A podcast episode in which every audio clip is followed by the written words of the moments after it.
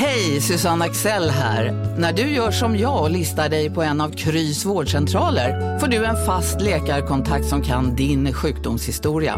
Du får träffa erfarna specialister, tillgång till lättakuten och så kan du chatta med vårdpersonalen. Så gör ditt viktigaste val idag, listar dig hos Kry. Hej! Är du en av dem som tycker om att dela saker med andra? Då kommer dina öron att gilla det här. Hos Telenor kan man dela mobilabonnemang. Ju fler ni är, desto billigare blir det. Skaffa Telenor familj med upp till sju extra användare. Välkommen till någon av Telenors butiker eller telenor.se. Välkomna sommaren med att...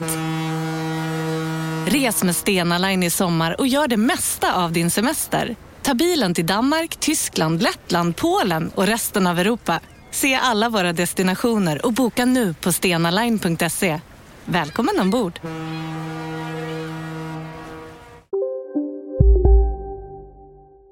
Della Sport! Oh, jag har inte... Jag gör snabbt soundcheck här. Så, ah, ah, oh, oh. Ja, det ser bra ut. Du lyssnar på Della Sport. Ja, visst, välkommen till Dela Måns sportavdelning Della Sport. Jag heter Simon Chippen Svensson och så är K. Svensson med mig i Stockholm. Och du soundcheckade precis, eh, men du har inte lyssnat på det. Så att, Nej, men jag behöver inte lyssna. Jag gör så som man fick lära sig inte göra på Sveriges Radio. Att man tittar på kurvan. nej, precis ja. Det, men eh, men de, vi fick lära oss mycket dumt där. Ja, mycket bra också. Men eh, också mycket dumt. Du, innan vi börjar idag så tänkte jag tipsa om eh, underproduktion Balunsen som är den första till 2 september. Ja, men jag, det, det tycker jag är bra att du gör för att jag är ju anställd av underproduktion och jag vet väldigt lite om underproduktion Balunsen. Nej, precis. Det, har ju, det här är vår största marknadsföringskanal eller informationskanal och den har ju varit nedstängd i hela Ja, sommaren. men stämmer. Men det, då kan jag berätta vad det är. Det är alltså två dagar som är fyllda med podcasts och stand-up i, eh, i Malmö. Oj, det låter dyrt. Eh, det eh, vet jag inte, har jag faktiskt glömt. Jag tror det kostar 300 kronor. Det var det inte alls dyrt för två dagar av skoj. Nej, det är faktiskt nästan otroligt. Man skulle kunna kalla det för festival. Det är mest att det ordet har liksom smutsats ner av så många andra. Då, då tänker man använder- genast våldtäkt ju. Så att det kanske vi bara, vi tar baluns istället, det låter. Ja, och för att sno Thomas Högbloms skämt, eh, våldtäkt på den goda smaken, eh, Tänker jag på när det kommer till eh, humorfestivaler. Det är Du, apropå eh, Thomas Högblom, alltså vår sommarvikarie, så har ju han, han ska ju ha föreställning också nu i höst. Ja, Mina Det kläder heter den. är Mina kläder, det är väl under produktion som producerar den. Han kommer det det. till exempel till Stockholm den 16 september, råkar jag veta. Och det Ja, tycker jag, ja men det är faktiskt en föreställning man ska ta och se. Det, man får inte många chanser med Högblom heller, för han är inte alltid ute på turné direkt. Nej, verkligen inte. Han kommer ju till Balunsen också med eh, då den första 2 september. Ja, ja. Men kolla ju gärna upp underproduktion.se för där finns ju info om båda det här. Men Balunsen då, det är bara 200 biljetter till detta, så det kommer ju ta slut eh, fortare än kvickt. Så att, därför tänkte jag att jag bara tipsar våra lyssnare att ni får lite förtur om att känna till det här. Jättebra. Då tipsar vi också om Della Grande som blir i Göteborg i år. Den stora årliga Della Mont-föreställningen. Ja, det är precis. Och eh, det, eh, Dela Grande var ju sån eh, monumental succé förra året, så att det där är ju också någonting man får eh, anstränga sig för att se. Eh, Ja. Nu, det här året har vi ju då bokat in oss på, jag tror det är Sveriges största lokal. Är det den allra? Ja. Det Ja, är ju väldigt stort. Ja, det är förstås. väldigt stort. Så att där tänker jag inte hålla på och ljuga om att man måste skynda sig och köpa biljett. Men jag tror att man kan Ja, köpa men kanske biljett i Göteborg ändå. De är ju som galna i att gå på saker i Göteborg. Jag tror ändå det man kan. är det. Ja, det är ju det. Av, av ett skäl. Alltså jag tror man ändå får ligga på lite. För säkerhets skull. Lite får man nog göra. Och det bästa, Just det, där vet man ju aldrig vad som kan hända heller. På Della Grand. Nej, eh, precis. Det var väl förra året som vi avslöjade eh, Dela Arte som dök upp. Så att, Just eh, det. Gud vet vad som kommer hända denna gången. Jag ska bara säga på Balunsen, det är roligt att Anton och Albin, våra sommarvikarier, de ska sätta upp en föreställning som aldrig någonsin har gjorts på Balunsen. Flaggor Flaggor. det. Ja. Och Moa och Dilon kommer göra showen Dilan och Moa reflekterar över Transportstyrelsen. Det tycker jag låter Den så kanske inte heller har gjort, för den låter som den är skriven ganska nyligen. Eller var Ja, den, det- är det en gammal föreställning som blivit aktuell igen? Ja, de blev väldigt glada när det här hände och tänkte, då dammar vi av. Den trodde vi aldrig vi skulle... Nej, men så Nej. där tycker jag att de var så himla smarta att, att verkligen sätta fingret på, eh, på nutiden, eller vad man Ja, säger. det får man Och säga. så skriver de en hel föreställning om det. Hur som helst, det är mycket som händer och all info finns ju på ett och samma ställe under produktion.se. Men eh, det som inte finns där är ju svaret på den här frågan. Har det hänt något sen sist? Eh, det har hänt en del. Jag har som vanligt gått runt mycket, promenerat. Och en, jag, jag, jag, nu var det ett tag sedan jag var i Malmö, men jag mindes liksom inte alls att det på liksom varje trottoar kanske var 25 meter ungefär stod en så här eh, stor påse eller container som var helt full med ett gammalt kök som någon hade slitit ut. Nej, det, det känner jag inte igen alls. Visst är det inte så? Det är inte, det, man, det är inte liksom fördomen om Malmö. Att det är en massa utslitna kök som ligger i stora säckar på, på Nej, det, det låter väldigt, jag ser direkt, nu är jag ju skadad, men jag ser en sån här ståuppkomiker stå och säga, försöka dra den referensen i Malmö. Och här var alla bara, va? va? Va? Nej. Utrivna kök? Nej. Nej. Det, är i alla fall en fördom som borde finnas om Stockholm. Gud Jaha. vad folk eh, river ut sina gamla kök. För nu, jag har tänkt på det extra mycket nu, för nu gör mina grannar det också. Så det, Mm. det väsnas hela tiden. Och så tänkte jag så här att, är det så bra det här? Att alla byter ut sina gamla kö- kök. Ja, det beror på vad de byter till. För jag tänkte att, tänk om det blir som, eh, som liksom efter 60-talet så var alla så här, okej sossarna, men varför har ni rivit alla fina hus? Varför gjorde ni det?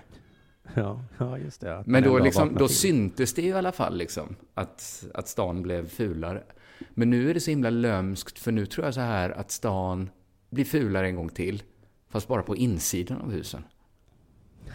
Jag går runt och oroar mig för att det liksom pågår en ny så här rivningsvåg som inte riktigt... Den märks ju då på att det ligger utslängda kök. Ja, Tänk om, tänk om det är så liksom att allt kommer se ut som i en Hemnet-annons i framtiden. Och så Ja, kommer man fråga men- så här, men varför stoppar ingen det här vansinnet? nej. Jag fattar inte heller hur man ska stoppa Då säger man det. så här, det var inte mitt kök, så jag gjorde ingenting.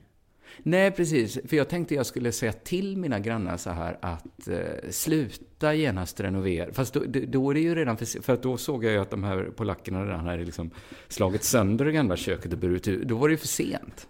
Ja, precis. Så att jag vet inte, vad kan jag som, liksom, det känns också förmätet att gå hem till folk och säga det. Att, Nej, det är väl verkligen... något som man ska få bestämma om själva, hur det ser ut hemma egentligen. Ja, men så tänkte jag att det kanske är så här, eh, att när sossarna rev liksom allting, det var när de var på så här toppen av sin, eh, inte, eller så, de de pikade kanske då liksom, där det går så himla, himla bra för dem.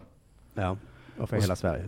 Ja, precis. Och så tänker jag så här att eh, de som köper en lägenhet på Östermalm nu, alltså de som gör det nu liksom när det är jättedyrt, Ja. de kanske också gått så himla bra för ett tag nu. Och då tänker man så här att jag som är så himla bra, min smak kommer liksom alltid vara den bästa. ja. Att det är så det- jag är farligt ju- state att hamna i. Jag som är så bra kan inte ha fel. Nej. Så låt mig nu slå sönder det här gamla fina platsbyggda köket och bara slänga det. För det finns ingen möjlighet. Eh, så det har jag tänkt på. Det är inte så mycket som har hänt och det är bara något som Jag får bara pågår. flika in, för jag tror det var ett år sedan så började jag Hemnet eh, kika för att jag skulle köpa, men jag blev på riktigt galen av att alla lägenheter, jag tänkte säga, det går inte, för det är för Nej. fult överallt. Jag vet, det är Det är för så fult. himla fult. Det, är jätte, och det, det kommer kanske vara liksom bara konstigt sen i framtiden att se något som inte är fult. Att det är svårt att liksom ta in, vad är det här för någonting egentligen? Ja, det är ju inte fult. Hur ska man kunna bo här? Sen hade jag, jag hade min syster, inte min, min frus syster och hennes eh, sambo på middag. Och de är typ eh, 15 år yngre än jag. Och så satt vi och snackade massa olika saker och sånt där. Och jag förhörde mig lite om eh, ja, vad de och deras polare gör och sånt där. Och då Ja. sa hon så här att 96orna är så himla sjuka i huvudet. Det är en så jävla dum, den årskullen är så himla himla dum. Vad är hon själv då? Men, men hon är kanske det då, det var så hon kände att hon Ja, hade okej. Mm. rätt att säga det. Och då kände jag så här att, gud vad jag aldrig mer kommer ha den eh, känslan. För jag är född 81 då. Och jag har sån himla känsla för om någon är 81 eller 82. Jag kan säga så här, och det där var typiskt en 86 ändå att göra på det sättet. Mm. Men den känslan kommer jag ju aldrig mer ha för någon ny generation. Så kunna genast skilja sig. Åh gud vad typ här 98 och bete sig på det sättet. Nej, man har inte riktigt eh, den Nej, kollen men jag, jag har aldrig tänkt på att det är så en koll som går förlorad. Att man är, kommer aldrig vara så liksom kalibrerad mer. Nej, det är lite sorgligt ja. Så vad Ja, ska man nu lite. skylla på?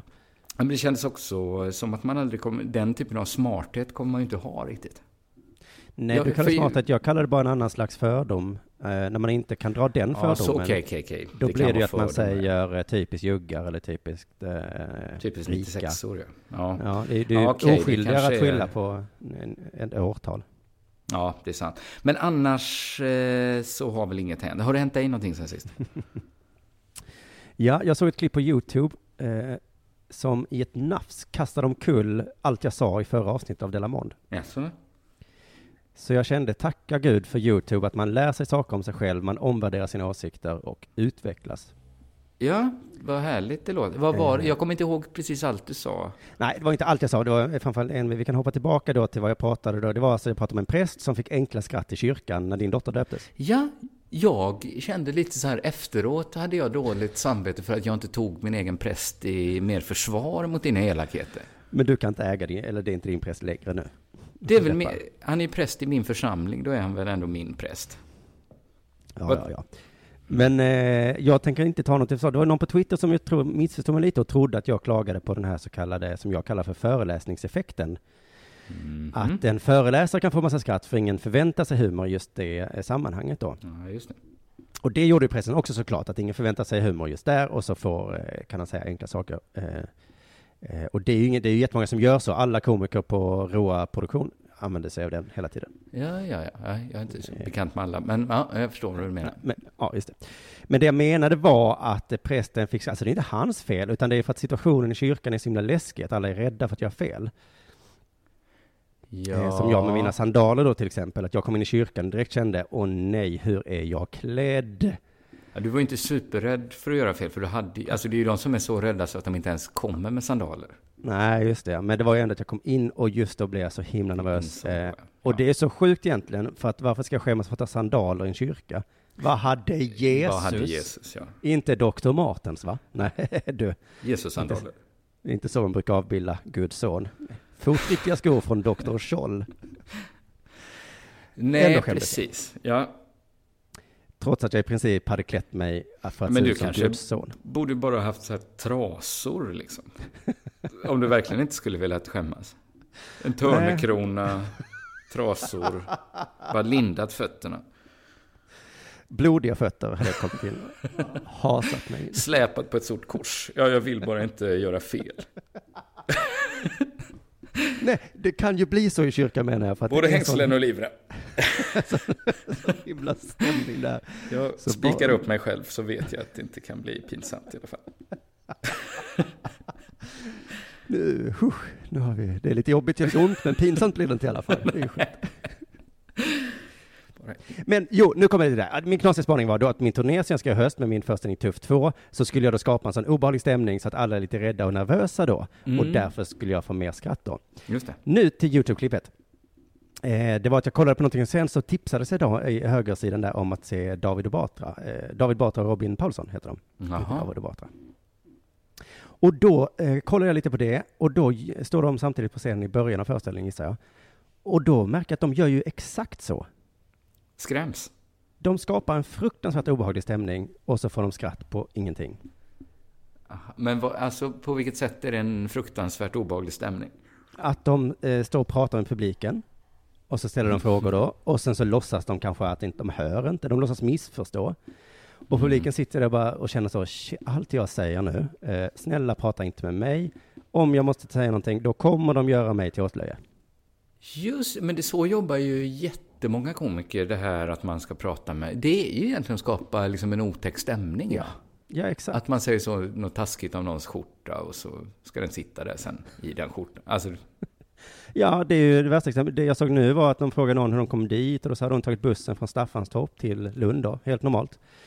Men Ja. de fick ju det till att hon var sinnessjuk. Och eh. David Batra sa något att hon borde äta eh, fler tabletter då för att dämpa sin sinnesförvirring. Och alla skrattade så ha. skönt att det inte var mig de gick på. Så, så precis som du säger, det här är ju inget nytt inom standup. Det är bara det att jag är för fin för sån skit. Det är det. Jag är för snäll för sån skit. Ja, det kanske det. Så jag vill bara säga det att på min föreställning Tuff 2 så kommer det vara väldigt varm, inkluderande stämning. Jaha. Ett tryggt rum kommer det vara i princip. Safe space. Ingen De kommer enda- skratta. Nej, det är ju den, eh, det tråkiga då. Men Mm. det positiva är att alla kommer känna sig välkomnade. Möjligtvis inte tjejer, men alla andra kan vara helt trygga och lugna. Ja. Ja, men Så då, biljetter eh, finns faktiskt ute i då är det ändå 90 procent av publiken kommer ju ändå känna sig lugna och trygga då. Ja, så att Ja. det behöver ni inte oroa för jag kommer inte falla till det billiga knepet som då din präst håller på med och eh, Du måste sluta tala illa om min präst nu. Han var en underbar människa. Vet du vad det bästa med honom var? Att han var så kort. Mm, Han var det kortare än bästa. jag. Ja, han var, Det han var en ganska jag kort, kortvuxen man. mycket. Ja. Nu kanske det då är dags för det här.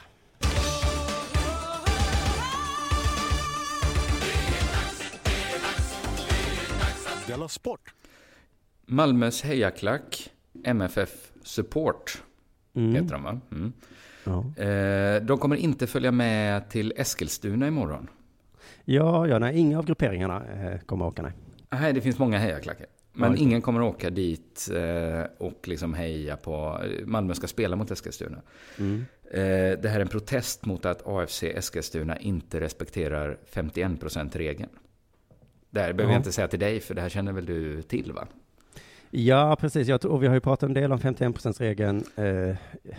Eh, Vi har gjort det kanske, men, men Ja. vi bara friskar upp minnet för ja, lyssnarnas precis, skull. för jag i alla fall. kan den knappt ändå liksom. Det är en regel som är inskriven i Riksidrottsförbundets stadgar som säger att en förenings medlemmar måste ha röstmajoritet i ett idrottsaktiebolag. Ja, just Så det. alltså ingen privatperson eller företag får köpa upp idrottsaktiebolaget. Precis. Nej, det är det det vi har skämtat lite om att de här, eh, eh, normalt sett huliganer kan vi kalla dem, de älskar föreningsdemokrati Mm. så förbaskat mycket. Och de tycker så himla obehagligt att de inte har riktig föreningsdemokrati i Eskilstuna. Så att det Ja. måste man protestera mot.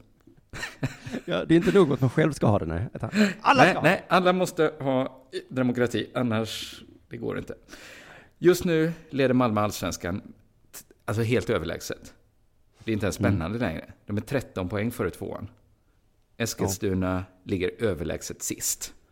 Men Malmö Ja, tycker ändå det är viktigt att man markerar mot Eskilstuna.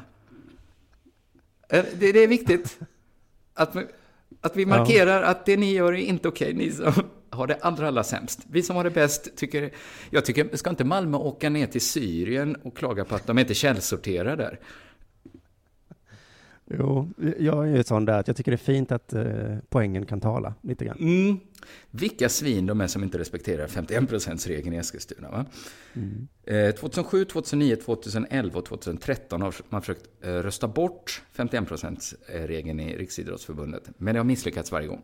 Ja, du, det, men det har ju varit sådana här eh, busar, rika män som har försökt. Rösta bort det, ja. Ja, bland annat den här Ryssholm som sitter där tror jag. Men varför är han en bus? För att han är rik? Just det, just det. Det är Just så det, jag beskriver mm. rika människor. Då har liksom klubbar som Malmö, IFK Göteborg, AIK, Elfsborg, Djurgården, Hammarby, Helsingborg kämpat för att 51%-regeln ska vara kvar. Ja. De klassiska gamla klubbarna, eh, de är alltså överens om att det gamla systemet är det bästa. Men Ja, det är lätt för dem att säga lite grann, ja. Inga älskar 51%-regeln så mycket som Sveriges absolut rikaste fotbollsklubb, Malmö FF. Varför ska ni ha in massa riskkapitalister? Ni kan väl bara sälja Zlatan? Det är, väl- det är väl bara att sälja Zlatan eller? Så har ni pengar. Ja. Är pengarna slut? Ni får väl gå och ta ut nya pengar. Gå till bankomaten och ta ut nya pengar då. ja. Har ni inget ni ta- bröd i Eskilstuna? Ni får väl äta kakor. Ja, eller ni kan väl få ett jättestort lån av kommunen som vi fick då när vi skulle bygga vår nya stadion. Ja, Det kan du- bara ta ett lån?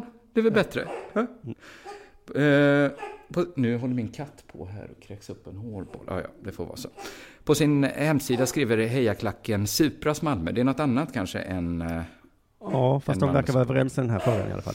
Precis, de skriver att det är, det är väldigt, väldigt farligt med externa finansiärer.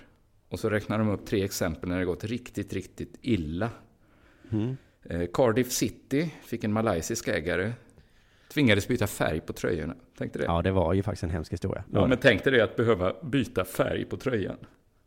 Alltså, det... Säger Tänk att behöva byta färg på sin tröja. Austria Salzburg, född, köptes av Red Bull. Tvingades byta färg på... Alltså tänk dig det Simon, att du har en färg på tröjan Mm. och så måste du byta. Det är ju där man har köpt en massa flaggor. Det, det, där, är, där har du inget eh, att hämta hos mig i alla fall. Men visst, eh, visst. Men är det Malmös problem om de byter färg på sina tröjor? Eller? Det sticker i Malmös ögon att nu byter de färg på tröjorna av ekonomiska skäl Nej, det där kallas ju empati då ju. Att man eh, tycker synd om Cardiff-fansen som blev jätte, jätteledsna. Ja, men det var ju ändå ett beslut som Cardiff... Alltså vad har Malmö med det att göra om de säljer ut sin tröjfärg? Det påverkar väl inte Malmö?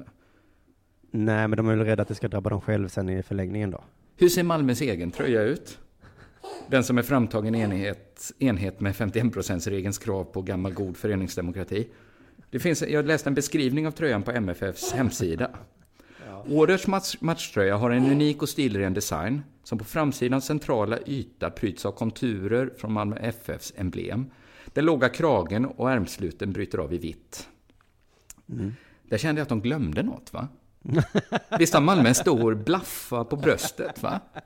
Alltså de nämnde inte... De nämner inte att den är jättestor, mycket större än klubbemblemet, Ja, är en stor. Volks, eh, Volkswagen-logga. Så har väl inte alltid Malmös tröja sett ut? De har Nej, också nej. bytt tröja, va? Ja, De byter inte de- färg, det är det, som är färg. det, det, är där, det, det är det som är det riktigt hemska när man måste byta färg. Ja. Eh, tycker du verkligen att Malmö har rätt att ställa sådana krav på andra? Att de ska göra... Vi kan väl säga så här, det är inte bara Malmö, det är ju alla de här lagen du räknade upp va? Och jag tycker att eh, det är kanske lite smakligt. Eh, låt Eskilstuna ligga sist i Allsvenskan om de tycker det är kul. Ja. Alternativ, eller tycker jag är det idén att, det- att Eskilstuna borde inte få ha något fotbollslag alls? Nej men precis, Det- jag tycker det går inte att få in några nya lag om vi ska eh, hålla så hårt i den här eh, regeln. Nej, Eh, jag tycker bara- det verkar vara en skitregel faktiskt. Ja, alltså man kan ju nämna några positiva exempel också. Man kan nämna Cardiff och de här som du nämnde. Man kan också nämna till exempel Manchester United, ett framgångsrikt lag Mm. som har en stark ägare. Vi kan nämna, ja, vi kan ta alla lagen Leipzig. De Eh, är nog Leipzig. ganska glada att de bytt till Red Bull. Eh, Så att visst finns det eh, också Men i och för sig, det är ju inte de, det är ju det att de andra lagen kanske är ledsna då. Ja, det blir lite orättvist, det är kanske det man är ute efter. På något sätt. Är det verkligen, men är det inte orättvist att Malmö har mycket, mycket mer pengar än alla andra? Ja, men de har de väl tjänat ihop på sportslig väg, så att man skulle kunna hävda det. Ja, Du, vet du vad? Jag, Jonathan pratade om MFF en gång här och då kände jag så här, Malmö FF är ju min humorblinda fläck. Ja, Så eftersom detta är en humorpodd så eh, skulle jag nästan vilja avböja prata om dem. För det ja men då pratar, vi pratar inte mer om Malmö nu. Nej. Nej. Det,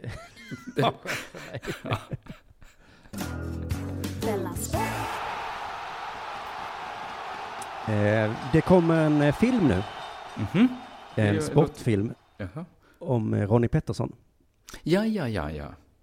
En Formel 1-förare som dog på Monza-banan, står det Mm. överallt. Jag tycker det låter så fånigt med Monza-banan. Det låter lite skånskt. Ja, men säger man inte bara Monza? Munsabonen. Måste man lägga till banan? Kallas, ja, det får vi släppa kanske. Eh, jag hörde då en intervju, det här var ju visserligen då i Kino tror jag, eh, men han, gästen var han som är ofta med i Della Sport eh, som kommenterar Formel 1, som heter kanske Fredrik af Petersen tror jag. Kanske. Eh, och då fick man en liten historia om hur det var med Formel 1 på 70-talet då när Ronnie Pettersson eh, åkte och dog. Mm. Och det var tydligen superhärligt på den tiden. Jaha, ja. ja Det kan kallas för the golden age of Formula 1. Vad var det som var så mycket bättre på den tiden? Eh, ja, det var nog att, ja men det är väl, jag tror att alla hävdar att kanske sport generellt var skönare på 70-talet. Det var inte så Mm. mycket pengar som det är nu och det var inte så Nej, bajsnödigt helt enkelt. Nej. Jag tror att Dela Sport hade kanske varit svårare att finnas på den tiden. Ja, kanske det ja. Men att, att man bytte hjul i lugn och maklig takt och sånt. Han berättade att det, förarnas fruar tog tiden. Det låter helt otroligt. Och den officiella tiden togs. Ja. Va? Nej, men det var någon gång, ja, eller nej, på, vad heter det, trä, där innan de ska eh, tävla om vilken plats, startplats de ska få. Då var det fruarna som stod tog tiden där en av fruarna, eller tog alla tiden med varsin? Ja, alla fruar satt alla, Och sen räknade de fram någon medel. Ja. Och Som. den som inte hade någon fru fick ingenting. Det hade kunnat finnas deras sport på den tiden också känner jag. Men eh, det var en härlig tid i alla fall för Formel 1, eh, eller Formel 1 heter det, förutom då att eh, alla dog hela tiden. Ja. Ni har väl inte missat att alla takeaway förpackningar ni slänger på rätt ställe ger fina deals i McDonalds app. Även om skräpet kommer från andra snabbmatsrestauranger. Exempelvis... Åh, sorry. Kom, kom åt något här. Exempelvis... Förlåt, det är något skit här. Andra snabbmatsrestauranger som... Vi, vi provar en talning till. La, la, la, la, la. La, la, la, la. Bara på Storytel. En natt i maj 1973 blir en kvinna brutalt mördad på en mörk gångväg. Lyssna på första delen i min nya ljudserie. Hennes sista steg av mig, Denise Rubberg. Inspirerad av verkliga händelser. Bara på Storytel. Om en yogamatta är på väg till dig, som gör att du för första gången hittar ditt inre lugn och gör dig befordrad på jobbet men du tackar nej för du drivs inte längre av prestation. Då finns det flera smarta sätt att beställa hem din yogamatta på. Som till våra paketboxar till exempel. Hälsningar Postnord. just det. Så fort det blev en krasch så bara dog de. Mm. Och eh, Ronny då, han åkte med bilen Lotus. Eh, den finns inte idag va? Eh, just den bilen han åkte i, eller bilmärket Lotus? Bilmärket. Nu kan jag visa lite om det här så vi inte tar. Lotus. Jag vet inte. Nej. Man får en liten sån känsla om Lotus fanns och var en av de häftigaste märkena som försvann. Det kanske blir samma med Ferrari om några år. Att det inte kommer vara tänker. för alltid.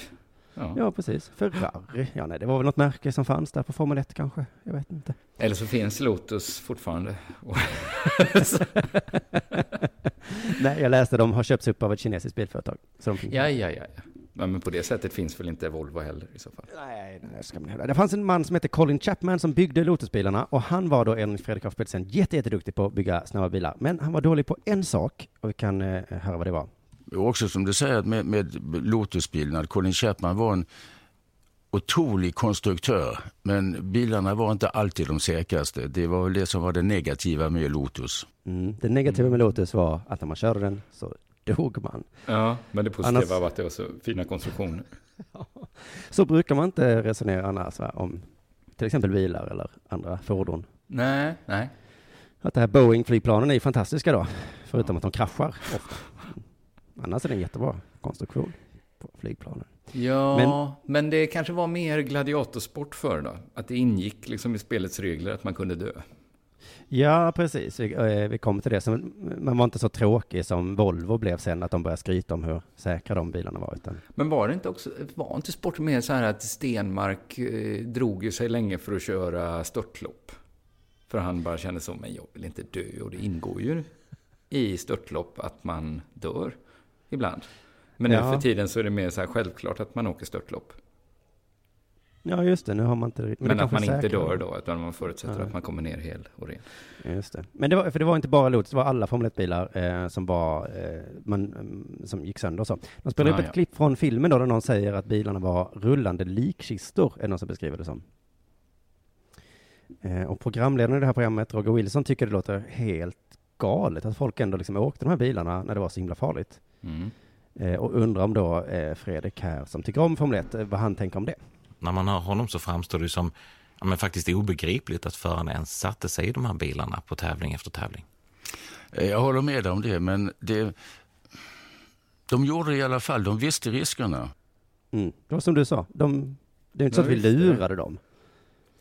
Och Nej, sa, nej, sätt nej. dig, sätt dig här, kör den här bilen, det kommer inte hända något. Kör, Det är heller inget som hjälper Roger Wilson att förstå varför de satte sig i bilarna. Han frågar så, hur kunde de sätta sig i bilarna när de visste riskerna? Ja, de visste riskerna. det är svaret på frågan, hur vågade de? De visste riskerna. Ja. Ja. Nej, men det hade ju varit om svaret kanske det var så, nej men du vet, vi sa ju till dem så det är inte farligt. Eh, det är en jättesäker bil här, det är Colin Chapman har byggt den, han är jätteduktig på det. Särskilt säkerheten, det har han lagt mycket tid och resurser på, så det är... Så kurvorna, så bränner du på extra mycket där, för det kommer inte hända någonting. Men, Men det kanske kom- var det som gjorde det också till the golden age, att det var, alltså de, var inte, de kan ju inte varit bättre på att köra bilen nu, för varför skulle de vara det? Och bilarna kan ju inte ha blivit sämre Men att det var mycket, mycket mer spännande att titta på om man visste att någon antagligen kommer dö. Ja, precis. Den frågan eh, kommer lite senare. Men först då kommer det en, en riktig förklaring om då varför de ändå eh, vill åka varje vecka trots att de riskerar att dö. Jag kan inte förklara det annat att de, de hade inget annat i huvudet än att köra racerbil. De var helt dumma i huvudet. De Mm. var köra racerbil. Ska du verkligen? Köra racerbil! Det är det enda jag har i huvudet.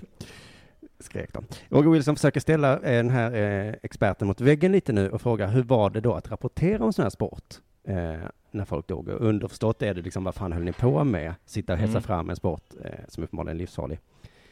Och då börjar han säga att han har inget bra svar på det. Att han bara älskar motorsport och så halkar han in på den banan. Mm. Men Roger nöjde sig inte där då, utan försöker sätta dit dem lite till och fråga liksom, åtminstone var det inte lite mindre kul i alla fall med motorsport då, varje gång någon dog? Fick inte entusiasmen sig en knäck då när den här typen av saker hände? Nej, det fick aldrig det därför att man fick lite- ta lite avstånd ifrån det. Eh, Man visste ju, som sagt, även jag visste ju de farorna som förarna utsattes för, det är helt klart. Men jag fick också se det som, som ur journalistens synpunkt och inte alltid ta in de personliga eh, tankarna, även om man ibland tyckte att vad katten håller man på med egentligen när man ser en sån här fruktansvärd olycka. Ja, och det här tycker jag är intressant att han, det här är en gammal, gammal journalist, på den, liksom, en riktig journalist kan man säga, Mm. som rapporterar om saker, inte med liksom egna åsikter inblandat. Nej, han skrev inte sådär liksom, eh, du kommer aldrig ana vad som hände Ronnie Pettersson efter att han kört in i en bergvägg. Och så måste man, alltså den typen av klick. Nej, utan han rapporterade så här, Ronny Pettersson dog, eh, och jag lägger ingen värdering i det. Nej, inte nej, bara att han hade en lång krönika med åsikter i sen om hur fel och hur rätt och vad han Nej, tyckte, just utan det. Det var liksom, som journalist så ber- berättar jag vad som har hänt här. Och sen så kan ni andra eh, göra vad ni vill av det. Ja, just det. Det, det är sant. Så det är ju eh, lite intressant. Och Roger Wilson har ju honom in i hörnet här och kan ställa frågan, eh, som du varit inne på, är det liksom det här som är tjusningen då med sporten? Mm. Han har redan berättat att han älskar sporten. Eh, och det är väl det, det är bara att man inte erkänner det. Ja, Tror- det borde det vara. Ja. Men då får, svarar han så här istället.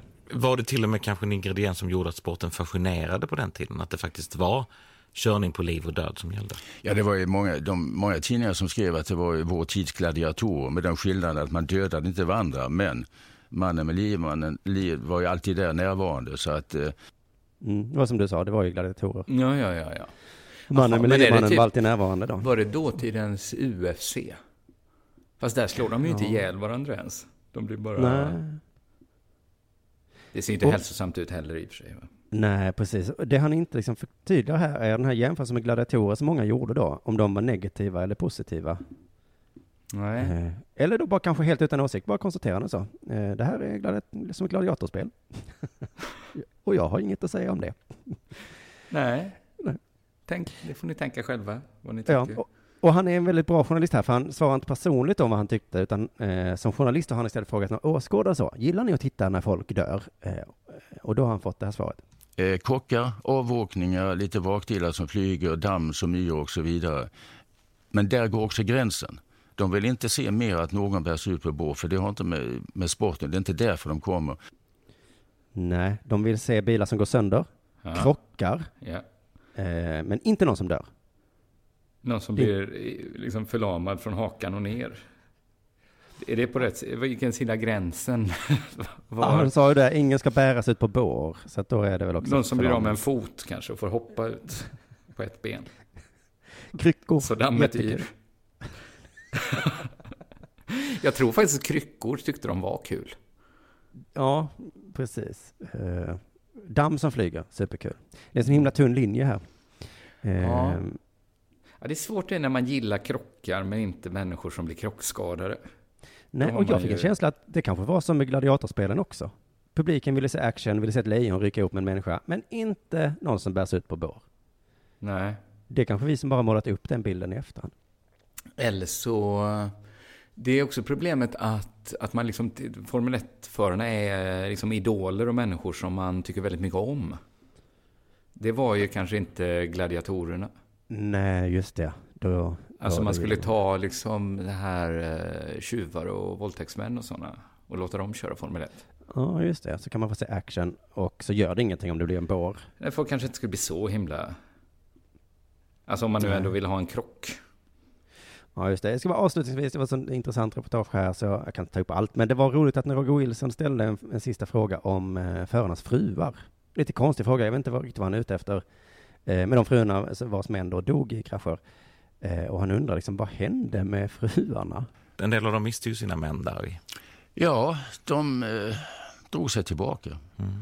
Mm. De drog sig tillbaka då. Alla gjorde inte samma sak kanske heller. när de väl hade dragit sig tillbaka. Nej, det är en skön känsla då att veta att de, de har, ja, de drog sig. det, är så, det är så konstig homogen grupp. De började måla med vattenfärg. De gick eh, klädda i, i liksom djärva mönster. De, många De lärde sig spela ett instrument. Många. De fortsatte ju ta tiden då på sina, ja, på andra saker. Människogruppen. Du lyssnar på Della Sport.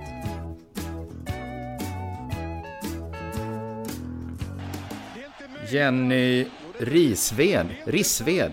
det. ja. Mm. Mm. Hon vann OS-guld i Rio förra året. I mountainbikecykling. Eh, Det var det första svenska OS-guldet i cykling på 40 år. Eh, Hon är 24 år gammal. Och antar jag då det största hoppet i modern tid för svensk cykel. Ja, ja, man räknar Eh, in cykel då. Mm. Ja, men, ja det var, mountainbike är väl ändå en cykel? Ja. Vad ska du ha det till? Jag kan tänka mig att det är lite finare att vinna Tour de France. Ja, men det tror jag också. Men nu har vi det här, så då får vi. Men ja, nu är det ju det vi har vunnit. Det är väl Jaha. finare att vinna liksom, hockey-VM än curling-VM också. Men Jo, men det är två, ja, jo. Mm. Det är på is båda två. ja, nu är det VM. VM i mountainbike. Så heter det nog inte, men, men man tävlar i mountainbike där. Och eh, tyvärr eh, kan hon inte vara med. Mm, vill va? Hon vill, hon får inte vara med. Man, man, eller kan inte. Det är Nej. nämligen så att Cykelförbundet kräver att alla tävlande cyklar i deras hjälmar och glasögon. Men Mhm. cyklisterna vill tävla i sina sponsorers hjälmar och glasögon. De vill, ja precis. Och Cykelförbundet har liksom, jag tror vi pratade om det här, det var kanske simningen eller något sånt. Det händer hela tiden det här att förbunden har en sponsor, men liksom de tävlande har sina egna. Ja, Så- det så är att nu är det- klumpigt. Ja, nu är det Cykelförbundets sponsorer mot de tävlande sponsorer. Så då får liksom bara de som är tillräckligt kassa för att ingen skulle vilja sponsra de tävlare. De sponsorlösas VM. Det tycker inte jag är en ultimat... Eller så var ju typ OS förr va? Att det var de Ja, som det, det var en amatörer som... Eh, men nu blir det ju då något... Ja, det är fortfarande... Nu är det ju sponsorer, men det är Cykelförbundets istället. Mm. Eh, och Cykelförbundet är sponsrat av något som heter POC, POC. Jaha. Och på Cykelförbundets hemsida där kan man läsa att samma kärlek som vi känner för cykelsporten känner våra sponsorer. POC har visat på en stor flexibilitet och vilja att hitta en lösning på den situation som uppstått. Ja. Och det här är liksom genomgående hela tiden att den här eh, viljan, lusten att hitta en lösning. Jag hittade den här, eh, jag hittade den här länken genom en eh, DN-artikel där det stod att nu är lösningen riktigt nära. Man fattar bara inte vad lösningen är. Alla vill, de är superflexibla.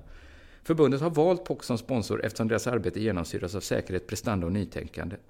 Att företaget dessutom är grundat i Sverige ser vi som en extra garanti för, att, för ett genuint engagemang i svensk cykel. Men vad är lösningen? Ja, precis. Jag bara- Lösningen jag- måste ju jag vara att, ja, de kan ju bara ha en hjälm på sig. ja, annars kommer det se konstigt ut. Hur jag läser den här texten på Cykelförbundets hemsida så fattar jag inte vad lösningen är. För att eh, det är ju ändå... De skriver vi vill att vårt samarbete är en viktig del av utvecklingen av svensk cykelsport och att det blir en självklarhet för cyklister i alla discipliner att tacka ja till en plats i landslaget. Är det lösningen att POC vill det? Så himla gärna. Vi vill inte hindra någon att tävla, utan vill självklart att alla ska tävla. Är det lösningen att de så himla gärna vill det? Det är det vårt sponsorskap bygger på, säger Johan Sjögren, CEO POC. Ja, det är, nej jag såg också några rubriker om att eh, det var så här, nu är det väl löst. Men, ja. Ja, men vad är, vad, hur, vad är lösningen? Det, det, det, det, det ska jag ta reda på till nästa Della Sport, vad lösningen var. Jaha, För det men finns- de menar att det fanns en, men att eh, Rissved inte var nöjd Lös, med den. de säger hela tiden att nu är lösningen nära, nu är lösningen på gång här. Men det finns väl bara, antingen så kommer alla tvingas tävla i POX-kläder, Ja. hjälmar, eller sina egna sponsorer. Eller, det finns inget annat alternativ va? Någon måste väl ge med sig? Jag tänker att de kan göra som skidåkarna, lyfter upp skidan när de kommer till mål. För att visa eh, vilka skidor de har. Att de tar av sig hjälmen och har en liten, liten hjälm under. ja, eller lyfter upp cykeln och så visar de märket på undersidan. Jag hade POC hela tiden.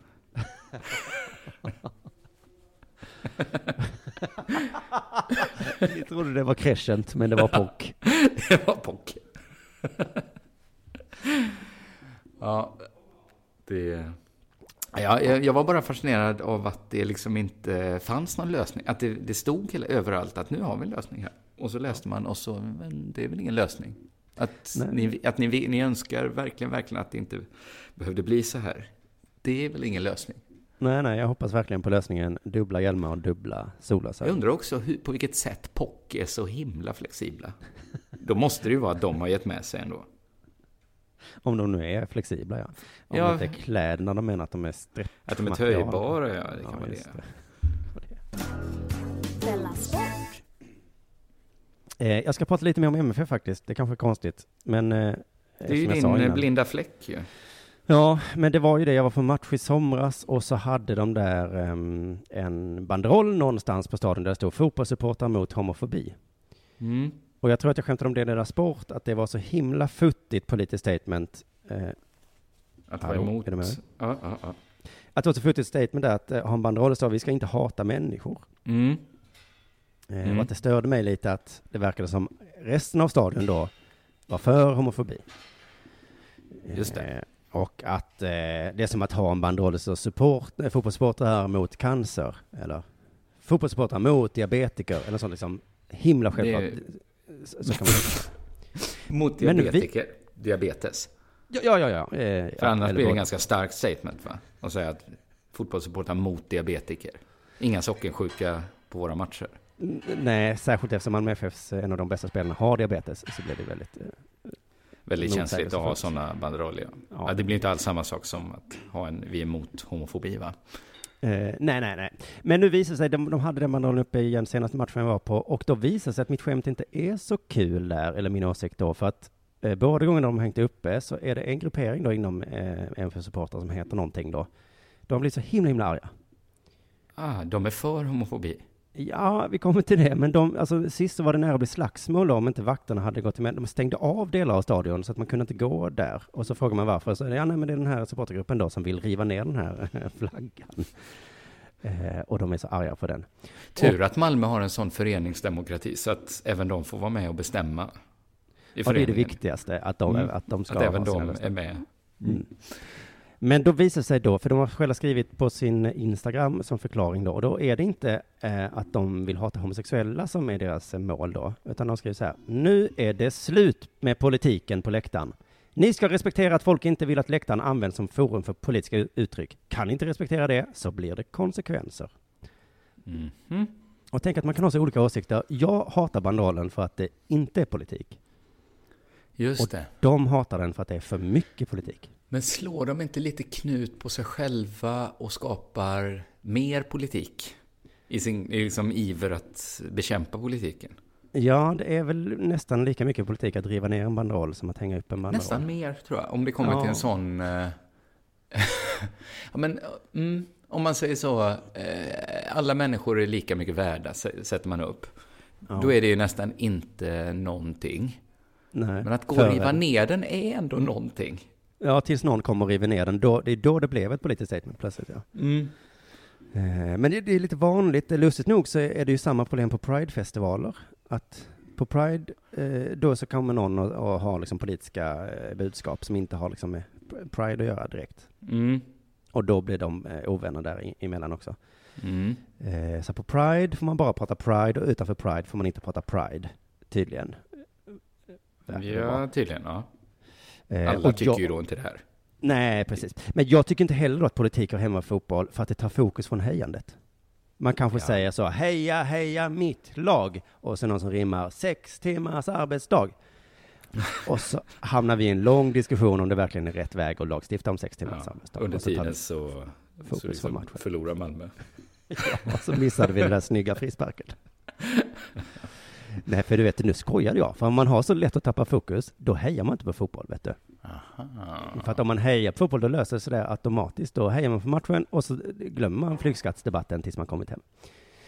Just Eller den här då, politiska debatten ifall man ska hata homosexuella eller om man då inte ska hata homosexuella. Men kan, de, kan det vara så här att om jag tittar på en serie eh, ihop med någon som sitter och håller på med sin telefon hela tiden, så, Mm. inte, så tappar ju inte jag fokus på serien. Men jag tycker ändå det är störande Ja, just det. att de tänker så här att ja, men nu står de där och håller på med sin liksom, eh, böggrej. Nu, nu har de liksom tappat fokus. Nu håller de på här och eh, antihomofobiska istället för att koncentrera sig på matchen. Det stör mig också faktiskt.